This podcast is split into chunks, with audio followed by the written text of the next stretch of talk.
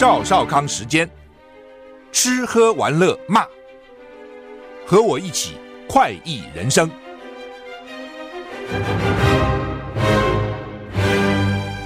我是赵少康，欢迎你回到，欢迎你来到赵少康时间的现场啊！气象局今天说，五月五号各地还是多云到晴的天气，只有东半部地区及午后西部山区有零星短暂，各地低温二十三到二十五度，白天各地都在三十度以上啊！中南部及华东局部地区会有三十六度以上的高温，南部靠近山区会有三十八度高温发生的几率啊！中午前后紫外线偏强，所以要小心防晒。吴德荣在他的专栏说呢，今天跟明天两天都在暖气团里面啊。台湾晴朗稳定，白天很夏天一样热啊。礼拜天还是一样梅雨季，第一波锋面来了啊。天气靠到中午的时候，天气很大的转变哈，就比较大的雨势哈。下午气温骤降，北台湾转凉啊。明天下午北台湾转凉，其他地区。呃，转局部短暂阵雨。下礼拜一台北稍凉，礼拜一雨就稍微好一点哈。那下午礼拜一下午开始呢，降由北而南，依序停歇。礼拜二到礼拜四晴朗稳定，啊，气温慢慢回升一点，所以回升是比礼拜天、礼拜一回升一点哈。环保署说，今天环境风场为偏南风，从南部过来，云嘉南以北位于下风处，所以南部在上风，我们在下风啊，这个北部在下风，污染物。在北部容易累积，午后受光化学作用影响，臭氧浓度上升。高频因为南风较强，所以呢，引发地表扬尘现象，影响空气品质及能见度。云嘉南及高频零星地区短时间可能有橘色提醒，北部、中部是橘色提醒，什么意思哈？这个也不对，那个也不对。就是说呢，南部啊、因为是偏南风，从南部南南方来的风，北部不好，因为呢下风污染物累积。光化学作用影响，光化学作用大家知道，那南部是该好吗？它也不是啊，那要怎样？因为南部的风太强了，所以那个沙尘就被吹起来了，就这个意思哦。它用的多文绉绉啊。高频因南风较强，可能引发地表扬尘现象，影响空气品质及能见度。白话文就是尘土飞扬了哦，因为风太强了，把那个尘土吹起来。所以影响空气品质，你空气品质里面就就就悬浮微粒就多，然后呢，还有影响能见度，啊，视线都受到影响啊，因为都是灰嘛，啊，前阵不是美国哪里不个沙尘暴，怎么会有沙尘暴？也是，我说田里的土被吹起来了，其实沙尘暴本来就是这样子嘛，就是大陆来讲，就是西北啊那些北方啊蒙古啊那边的尘土，啊，沙漠化啊，然后呢都都变成土了，然后呢。一吹风就扬尘啊，这空气就不好了，然后一直往下走，就变成沙尘暴啊。有一次我们到哪里去啊？飞着中东，中东好像就说哈，比如说我原来是几点到这里，几点到那里，说赶快走，这干嘛呢？说沙尘暴要来了哦，所以我们赶在沙尘暴来之前，赶快先离开那个地方。平常心说，我还蛮想留在那边看看沙尘暴到底怎样啊，到底有多厉害，到底把我们搞得多灰头土脸。可是显然那个旅行团就希望说避开了，不要不要不要不要首当其冲哈。好，那俄国控美国策划无人机攻击克里姆林宫，白宫说荒谬可笑。现在变成说无人机还有一个特色，说到底是谁打的哦？我可以否认，我当然我可以算出来哦，大概他走了多少距离，然后从哪边过来，大概是应该，但我就是否认呢、你如果是有人机，你很难否认嘛，你飞行员会被人家。抓起来啊！而且你有人机，你可能要飞回去啊。你说不飞回去，你被打下来的话，你飞行员等等，扣你的识别证，你身上识别制服都可以知道你哪里来啊。无人机，他现在就是不承认，没有人说是他打的，那总有人罚嘛。无人机就算便宜，好歹也也要钱呐、对不对？那到底谁呢？乌克兰政府泽连斯基说他不知道，而且说俄国自导自演的。那现在他们又说那是美国喽，美国又说你乱讲。哦，所以很好笑哈。克里姆林宫成为无人机攻击的目标，俄国是现在归咎美国，但是呢，乌克兰跟华盛顿都强烈否认。美国国家安全会议的发言人科比博智说，莫斯科说谎啊，那那只有一个人说谎，那是谁？俄罗斯社群媒体流传画面显示，克里姆林宫上方爆出火光，冒出白烟。克里姆林宫说，乌克兰。连黑夜趁黑夜派出无人机，目的叫行刺普丁。俄国发言人在记者会直接指控美国是无人机刺杀行动的幕后黑手，反正一切事情最后就是美国啊。那国安会发言人科比直接回应：荒谬可笑，美国跟此事无关，甚至不知道确切发生了什么事。科比说：“我能保证，美国丝毫没有参与。”他说：“裴斯科夫。”纯粹说谎，也不是说谎了，就是人家的揣测揣测嘛。我也认为大概不会是美国了哈。美国这时候搞个无人机去也蛮无聊的。美国呃，应该我认为应该不是美国了哈。上次那个北溪二号那个天然气管呢被炸坏，我认为那个是美国，他们也不承认啊。但这个无人机发两个无人机去没有意思嘛？你只是让俄罗斯难堪，说你看人家无人机可以打到你克里姆林宫上面，但是你说这样就把普丁给斩首了，不可能嘛？你那个无人机又不是多大的一个无人机，哦，而且被人打下来了，你斩什么首嘛？克里姆林宫其实你到俄罗俄罗斯观光都可以参观的，也没什么了不起的，开放参观一部分，一部分不能进去，一部分其实开放参观，旁边就是红场，才能阅兵的地方，所以我们到莫莫斯科都参观的啊。莫乌克兰先前否认说他他这个出动的无人机哈，呃，美国强调说美国不鼓励也不让乌克兰有能力攻击境外。同时不支持攻击个别领导人。CNN 报道有一种可能性是，这起无人机事件是俄罗斯游击队所为。哇，现在跑出这个东西来。美国官员表示，还在继续评估这个事件，目前不知道谁该负责。那国防部发言人否认说，美国参加这起无人机攻击。哦，说普丁撒谎。我觉得这也不能讲人家撒谎了。那除非除非普丁自己发，就俄罗斯自己发，我知道是我自己，然后我我说是你，这是撒谎。如果我不知道是谁，我只是在想说，你最可能性最大，你最可能性，这不叫撒谎，哦，这叫做揣测啊，猜判断啊。台股现在涨五十五点哈，在俄乌紧张的时刻，乌克兰空军说呢，在基辅上空有无人机被击落，不过是基辅的资产，无人机似乎出现故障，击落这架无人机是为了防止任何事故，就是我自己的无人机我把它打下来，为什么打下来？它出事了，可能不受控哦，那这个掉下来可能会砸到人呢，砸到车，所以我自己把它打下来。BBC 报道，乌克兰空军击落了一架自己的无人机，表示这架无人机在基辅市中心上空、市中心上空失去控制。当地礼拜四晚上，防空系系统试图在泽伦斯基办公室的。附近区域把它击落，就听到爆炸声响啊，打落也会有声音的啊。乌克兰总统办公室主任最初说，这是一架被击落的敌方无人机，是俄罗斯来的，把它打下来了。后来空军说我们自己的。当局发布声明说，在预定飞行时间在基辅地区失去控制，于是把它打下来，没有造成人员伤亡。哦，那声明说很遗憾，但技术故障问题有时会发生，实际原因还在确认。无人机被击落时，可以听到欢呼声。无人被击落导致建筑物起火的火势也获得控制。哈，什么欢呼什么就达到了，达到了，大概这意思哈。美国参议院提跨党派法案，授权美谈洽签租税协定。美国联邦参议院两党外交领袖提出法案，授权拜登政府透过美国在台协会 AIT 跟台湾签租税协定。到底干嘛？什么叫租税协定？法案名称叫做《台湾租税协定法案》，是由民主党参议院外交委员会主席梅兰德兹外，然后共和党首席议员李契，外委会亚太小组主席范霍伦等共同提出。美台租约协定能降低不必要的双重课税，避免逃税，也移除双边贸易障碍。那法案授权拜登政府跟台湾洽签租税协定，处理美台双重课税问题，促进双边贸易投资。美国跟全世界六十五个司法管辖区签有租税协定。台湾跟美国关系密切啊，贸易这么频繁啊，具有战略重要性。而且呢，另外重要的是还面临大陆日渐威胁，所以应该强化跟台湾的经济关系，所以应该洽签租税协定啊。那么，这个美国参议院提这个法案，我觉得这个法案还算重要哈。美国财政部长叶伦之前曾经表示，美国跟台湾缺乏租税协定是重大问题。去年美国八月实施晶片法，预计来自台湾的投资人大幅增加，所以这个议题有它的急迫性。什么意思哈？就是说，它这个租税协定签了以后呢，那就第一个避免双重课税了啊。譬如你现在哈，假如说你你有收入，如果你是美国公民或者是美国 PR，你有美国的这个 PR，你在台湾赚的钱。也要纳美国税，他全球都都收入都课税。那你说我在台湾已经交过税了，美国为什么还要交呢？那就你没有这个双重课税协定。如如果有这个协定，你在这边交过税，你就比较。假如说这边税率二十，那边税率十五，你就不用交那边的税。缴这边税率二十，那边税率三十，你这还要补交一点。但你可以把你这二十扣掉。我印象大大致是这样，好，细节我也搞不清楚啊，因为没搞过这东西。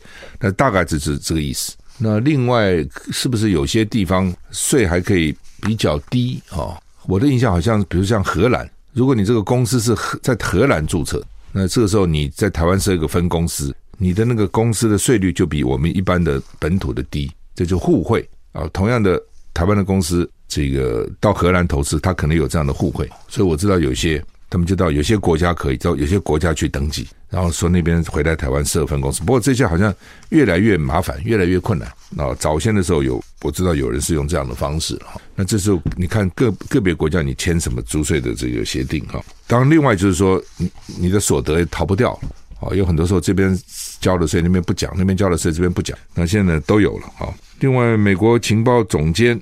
海恩斯啊、哦，他在参加美国联邦参议院军事委员会。哦，另外从刚刚你看这个新闻，你就看到几个东西哈。刚好顺便来跟大家讲一下，譬如说他现在讲说，这个台湾租税法案是民主党籍外委会主席梅兰德兹跟外委会共和党首席议员李契提出来的，所以这个这个就是美国的他的这个政策了哈，就是说他的规定，因为在参议院民主党多数，好像只多一席。众议院是共和党多数，选前大家以为参众院都会到共和党手里的，你记得吗？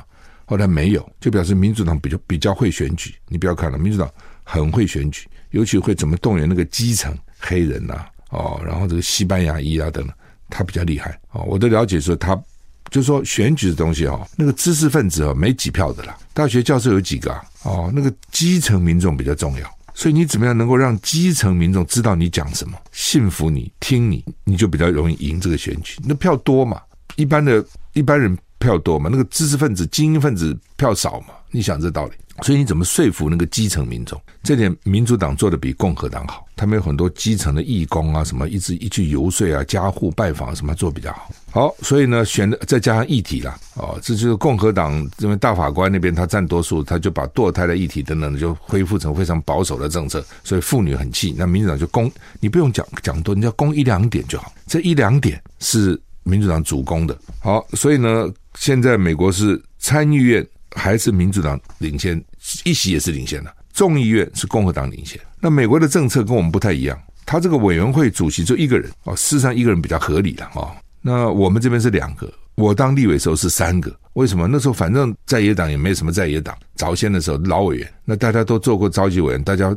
轮流做嘛，所以呢，一个一个会选出三个召委，后来变现在变两个，所以经常会说你一个委员会有国民党一席，民民进党一席，民进党多嘛，民进党六十几个委员，国民党三十几个嘛，那你你一席我一席，变成这样啊、那美国不是这样，就是说参议院，你看他虽然只多一席，在这个参议院民主党所有的委员会主席都是民主党，虽然共和党共和党在众议院多的也没几席，但是所有共和党的委员会都是共和党当主席。就是我赢者全拿了，然后呢，你的叫什么呢？叫做首席议员，你就是叫你这个共和党，你不能当主席，你就是首席议员，大概是这样。所以你从这个名称就看得出来这个意思啊。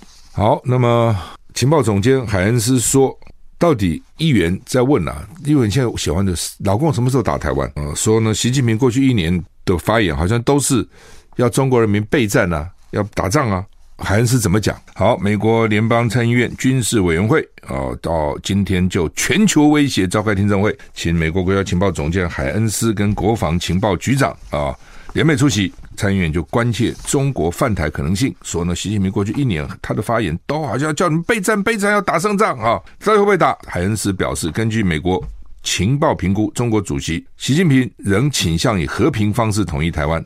但同时为军事选项做准备。海恩斯表示，根据多项智库研究，超过九成的高阶晶片在台湾制造，加上所有几乎各种种类的电子产品都需要晶片。如果台积电因为中共犯台停止制造，将对全全球经济造成巨大冲击，损失可能是六千亿到一兆美元，新台币十八兆到三十兆美元。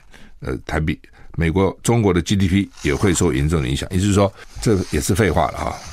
我想有时候我常觉得他们什么这个情报总监呐、什么太平洋舰队司令讲那些话哈，我也会讲，你也会讲啊。说习近平呢倾向和平解决但是没有放弃武力。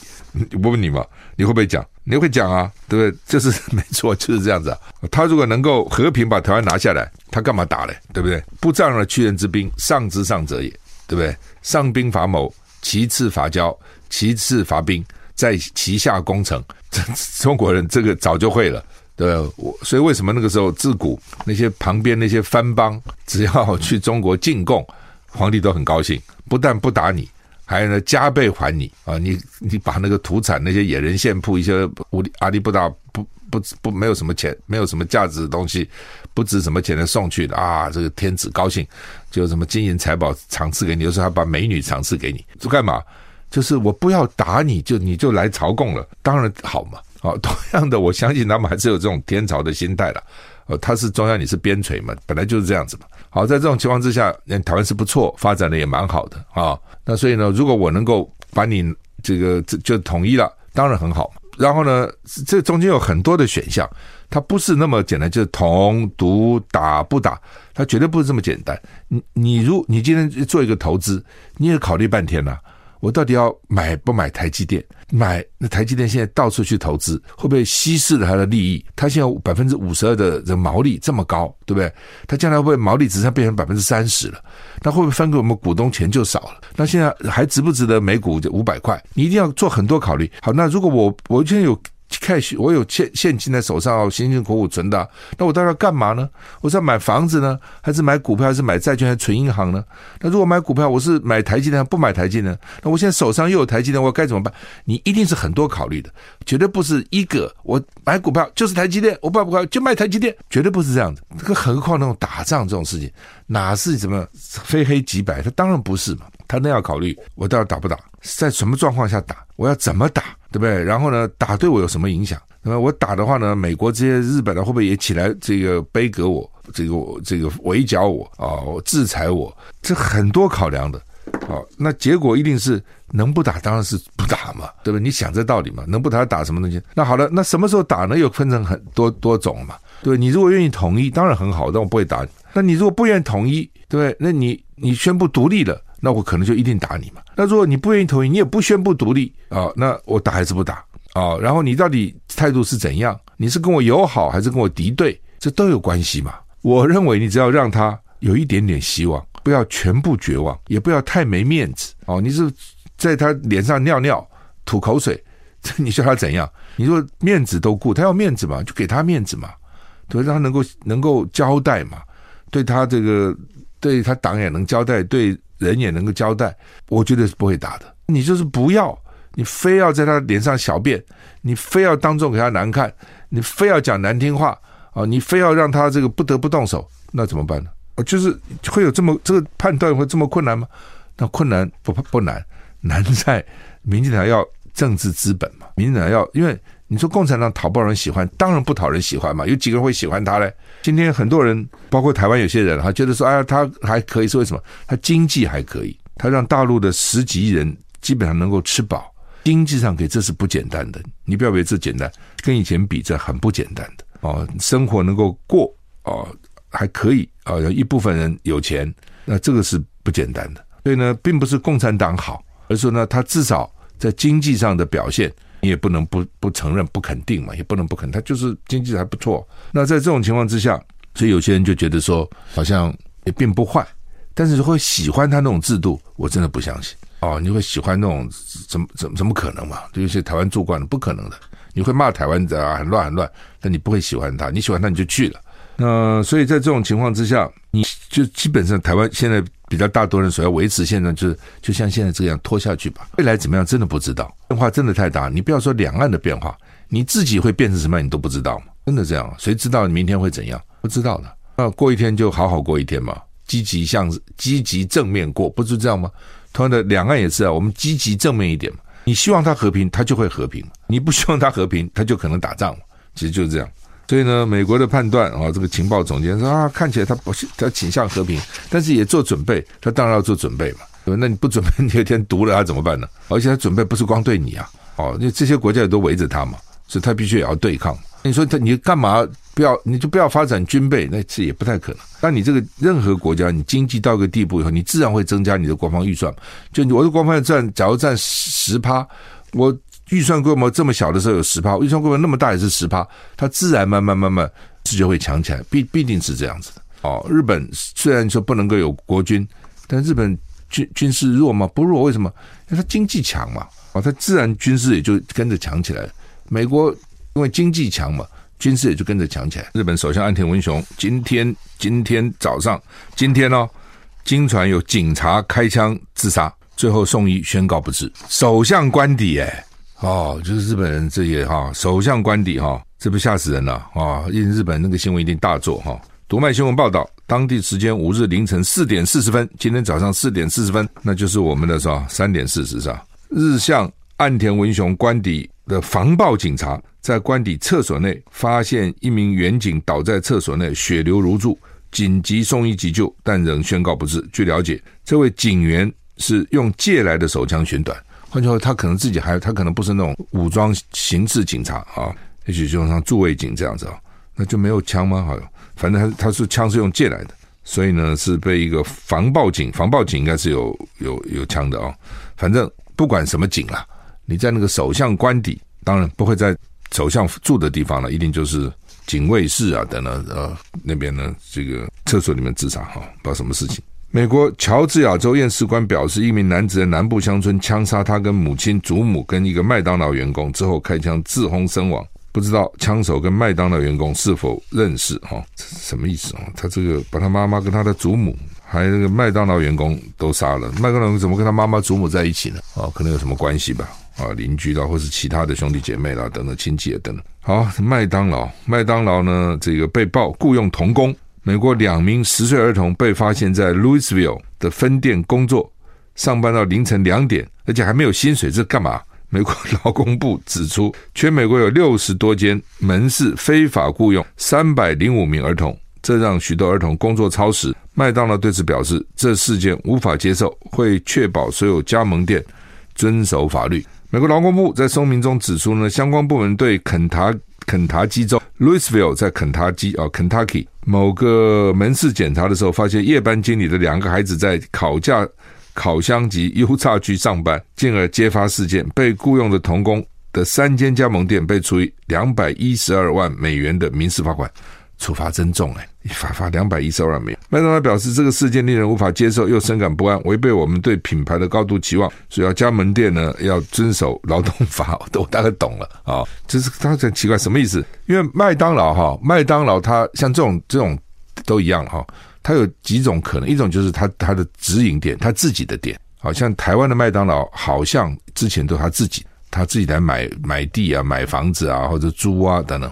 一种是一种是加盟店，他们有很多加盟店，我有一个店面，我就加盟，然后呢，你我然后我派员工去受训哦，然后我所有东西按照你的规定哦，油漆它它漆成什么颜色啦，logo 啦，什么什么才做怎么做啦，受训完了以后呢？我营业额要给你百分之多少？比如百分之十、百分之二十，就交给总公司哦。我总公司靠这就不错了，对吧？那一定这个加盟，这个是自己的加盟店，不是他总公司。然后呢，这两个小孩呢是夜班经理的孩子。夜班经理有几种可能：一种是省钱，替店里省钱；一种是搞不好单亲、单亲妈、单亲爸。美国太多这种事情了，对不？离婚起码一半以上吧。所以呢，那那孩子怎么办呢？不能放家里啊。就带来上班吧，夜班嘛，带来上班哦。他到底是童工不是童工，我也不知道。反正无聊啊，不想睡觉啊，就你去好吧，你就去考，他叫烤架、烤箱、油炸区上班啊。十岁他怎么上班呢？我也不懂啊。他能够去炸东西吗？应该也不可能哦。所以说他又没有薪水，因为他没有做什么正式工作嘛。你想嘛，他给什么薪水呢？他是经理，两个孩子带去上班啊。好吧，你去那边玩吧。然后呢，然后被人家检查到了，罚两百一十二万美金呢，真重哎！那我觉得，我觉得看起来是这样子啊。但你这种东西在美国，你虐待儿童啊什么，这还得了嘛？啊，那都非常严重的。很多小孩去上课，哦，只要跟同学讲，我爸昨天他妈打我，这下老师老师知道了，你这个小孩今天不用回家了，就立刻给你送到那个送到那个这个什么。庇护单位啊，或是什么，反正这种有他有相关单位，家长很惨。我知道有些台湾去的家长，把台湾的习惯还带起来，教训子女啊，凶啊，什么还威胁子女，你再怎么我就把你怎样了。好了，小孩到学校去，或是真的打了，小孩身上有伤痕，老师问你是怎么回事？我妈妈昨天打的，我爸爸昨天打的，你就惨了。哦，这小孩就被带。所以呢，老美对这个是很重视的。但是我看这个情况，并不是那个经理叫孩子真的去做童工还不给钱，应该不是这样。但是那没办法了，那就是不应该在那个地方你就去。就不行。好，台股现在涨十一点啊，涨十一点。中国时报头版头登的是这个，昨天邱国正说的，他说啊，两岸如果开打，台湾没有前方后方，处处是战场。主要的原因就是有立委问，所以以前你防御的重点都是西，你现在是东岸呢，老共的山东舰已经去了，对不对？从东岸将来攻击你，那你东岸怎么办呢？以前觉得东岸很安全呢。因为悬崖峭壁，你走十花公你知道怎么可能准备登出来登岸呢？但是台东有些地方，我前几前几个礼拜去，其实还是有沙滩的哈。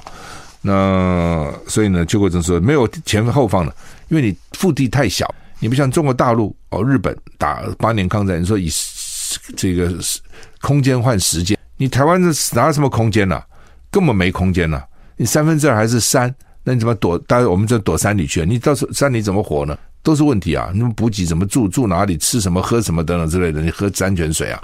有那么多山泉水给你喝啊？你怎么打猎吃啊？你怎么弄呢？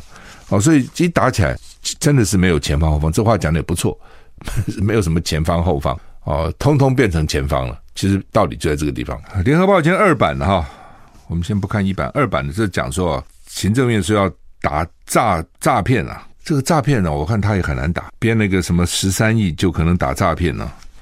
不可能的了哦，他一年诈你多少钱嘛？你自己想啊，道高一尺，魔高一丈哦。我不知道你有没有被骗过，我想你每天都可能遇到诈骗的人啊，只是你有没有被骗去而已。这样讲好了，我不相信现在台湾有任何人说没有碰过诈骗他的人，各种都可能啊，网络上也骗你啊，电话你每天接各种电话，我是不接的，我的电话是我不知道的号码我不接，因为否则我接不完了。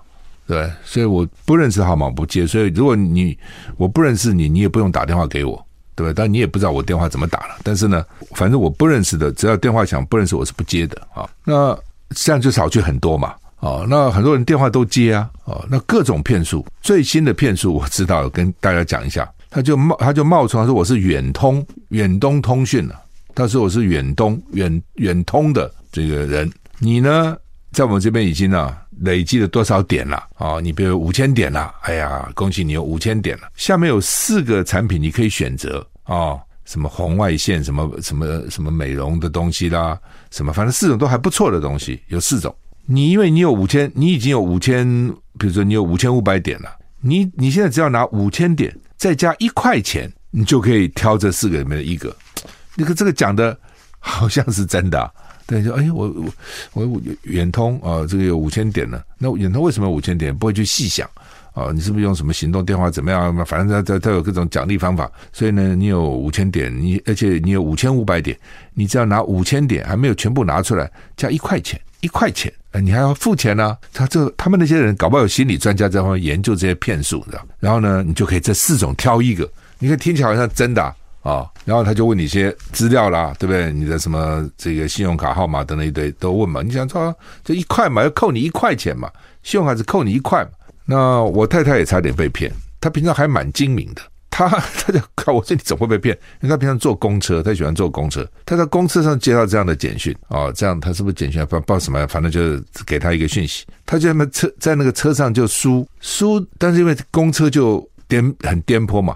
他信用卡号码都输进去了，可是呢，大概反正到站啊，怎么就下来了。回家以后呢，就看到那个信用卡连连发了好几个，叫他输入他那个那个三码有没有？你信用卡说前面码后面不是还有三个安全码吗？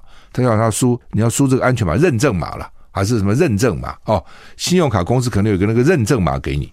就是当你去消费的时候，信用卡去消费的时候，就会信用卡会叫你认证，打几号打几号，认证是真的。他们也怕这个骗嘛。那这个时候呢，我太太想起来说：“诶，我怎么会突然来这么多要我认证了呢？”他就没有回，他就没有回，他就以为没事了，你知道？哦，大概也是没事的了啊。那到了晚上，他的朋友打电话给他，他说那个朋友的先生遇到同样的状况，他就回了，就认证以后，他说来连来的十几通消费，花了十几万，被骗去十几万。那昨天王鸿薇上少康战情室跟我讲，他一个朋友也是这样被骗了六十几万，什么意思？而且这是海外刷，就是说他现在问你这些资料，对不对？他在海外就给你刷了，懂吗？买这个买那个给你刷盗刷，刷了以后信用卡公司就叫你认证。那你如果你认证了，就你就麻烦哦。还有那个那个，反正就是各种。最后我太太因为最后还没有输进去，但她也紧张啊，所以我们就打电话给信用卡公司了。那他就说查账单，说到现在还没有。不过他说，你如果不放心，你这张卡就作废，重新申请一张。好了，那就作废了，重新申请麻烦死了。你原来悠游卡的钱也在里面，你这个各种登的 Apple Music 订这个这个也在信用卡都在里面，你都得去换哦。你换个信用卡现在很麻烦的，因为你很多东西绑绑那个上面嘛哦，所以呢，就跟各位特别讲，现在最新我的了解最新的骗术就是告诉你它是远通。远通的服务人员，然后呢，你的点数到了，加一块钱，四种奖品你可以得一种，奖品还不错，所以觉得一一块钱就可以了，哦，然后就被骗很多了。反正大概我曾经信用卡也被在海外刷过，他在海外就直接盗刷了，那知那知道怎么出去的呢？也不知道哪里从哪里出去的，对不对？有可能是信用卡公司啊，有可能你用信用卡去别的地方消费，那些员工把你盗走了，都有可能啊。你不要以为说是很多人说啊，网购很危险。也不见得要看，要看你怎么怎么怎么买，然后要看这个网络公公司到底他怎么样的这个来防堵。你一般到任何餐厅，你都不会用信用卡嘛？他如果把你信用卡资料盗走了，一样麻烦的，知道意思吗？我像我那个 case 就是这样啊。突然我看到两笔账单，这很奇怪，我没有消费这个东西啊。就就是你不是讲错了，就你突然接到那个信用卡叫你叫你跟你讲说你在哪里消费了，你金额如果大一点的话。